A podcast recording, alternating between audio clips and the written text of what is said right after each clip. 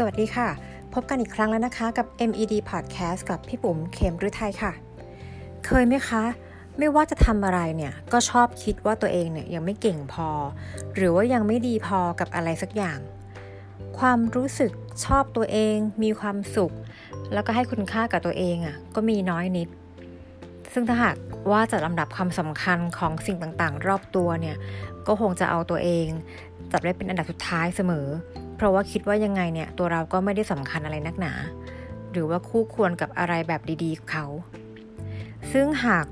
เรามีลักษณะที่น้อยเนื้อต่ำใจแบบนี้อยู่แล้วก็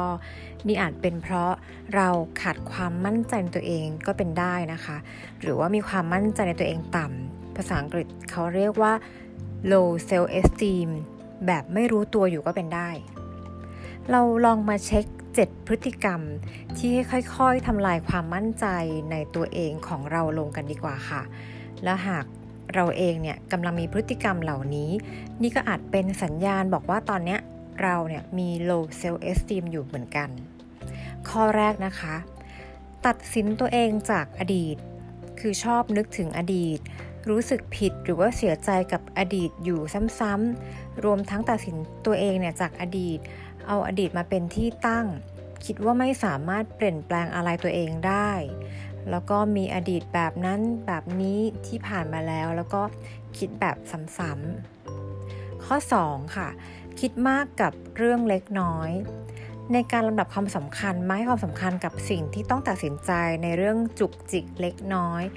ไม่มองถึงภาพรวมในมุมกว้างในการแก้ปัญหาข้อ3เนี่ยก็ ตอบรับคำชมไม่เก่ง อึดอัดใจเวลาที่ต้องตอบคำตอบรับคำชม เพราะรู้สึกว่าตัวเองเนี่ยไม่คู่ควรหรือว่า self-worth นะคะกับคำชมเหล่านั้น ข้อ 4 ชอบสังเกตข้อผิดพลาดของคนอื่น การจับผิดคนอื่นเนี่ยสะท้อนให้เห็นถึงความไม่มั่นใจในตัวเอง เพราะความรู้สึกไม่ดีที่มีต่อตัวเอง ทำให้การเปรียบเทียบตัวเองกับผู้อื่นที่แย่กว่าเป็นช่องทางหนึ่ง เพื่อช่วยยกระดับความมั่นใจของตัวเองขึ้นมาได้ ข้อ 5 ไม่กล้าทำตามความต้องการของตัวเอง เป็นปกติที่คนเราเนี่ยมักจะชอบผัดวันประกันพรุ่ง ยังไม่ยอมลงมือทำสักทีนะคะ แต่สำหรับคนที่มีความมั่นใจในตัวเองต่ำเนี่ย ก็ยิ่งจะไม่กล้าที่จะลงมือทำเพราะยังไม่มั่นใจในตัวเองมากพอว่า ถ้าทำสิ่งนั้นไปแล้วเนี่ยจะสำเร็จหรือเปล่า ข้อ 6 ยึดติดกับความรู้สึกคนอื่นมากเกินไป ยึดติดกับความคิดและความรู้สึกของคนอื่น คนอื่นว่าไงว่าดีก็ดีตาม ไม่รู้ว่าตัวเองทำอะไรดีพอหรือเปล่า จนกว่าจะได้รับผลรับตอบกลับมาจากคนอื่น แบบ confirm ว่าว่าดีจริง ๆ ถึงจะมั่นใจอย่างเงี้ยค่ะ ข้อ 7 ยอมให้คนอื่นเข้ามาก้าวก่ายเรื่องส่วนตัว ไม่มีขอบเขตพื้นที่ส่วนตัวที่ชัดเจน ยอมให้คนอื่นเข้ามาก้าวก่ายในขอบเขตตัวเอง ใครจะทำอะไรก็ได้ ยอมคนอื่น เพราะให้คุณค่าคนอื่นมากกว่าความสำคัญของตัวเอง7ข้ออันนี้คือคนที่ low self esteem แล้วเราจะเพิ่มความมั่นใจยังไงดี การที่เราเป็นคน low self esteem ตอนนี้ก็ไม่ได้แปลว่าเราจะไม่มีความมั่นใจในตัวเองไปตลอดชีวิตนะคะ เพราะว่า self esteem เนี่ยเป็นสิ่งที่เปลี่ยนแปลงกันได้ในทุกๆ ช่วงเวลาและสถานการณ์ ประกอบกับปัจจัยหลาย ๆ อย่างค่ะ ทั้งทัศนคติที่มีต่อตัวเอง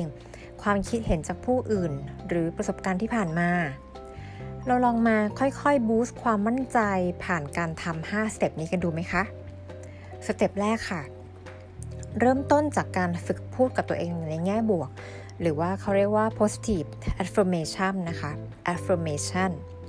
อย่างเช่น ทุกเช้าตอนส่องกระจก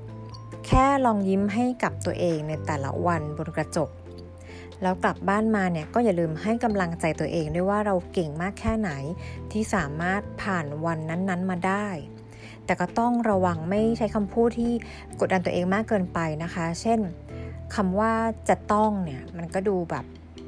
กดดันมากเกินไป ก็ให้เปลี่ยนเป็นคำว่าจะพยายามจะดีกว่า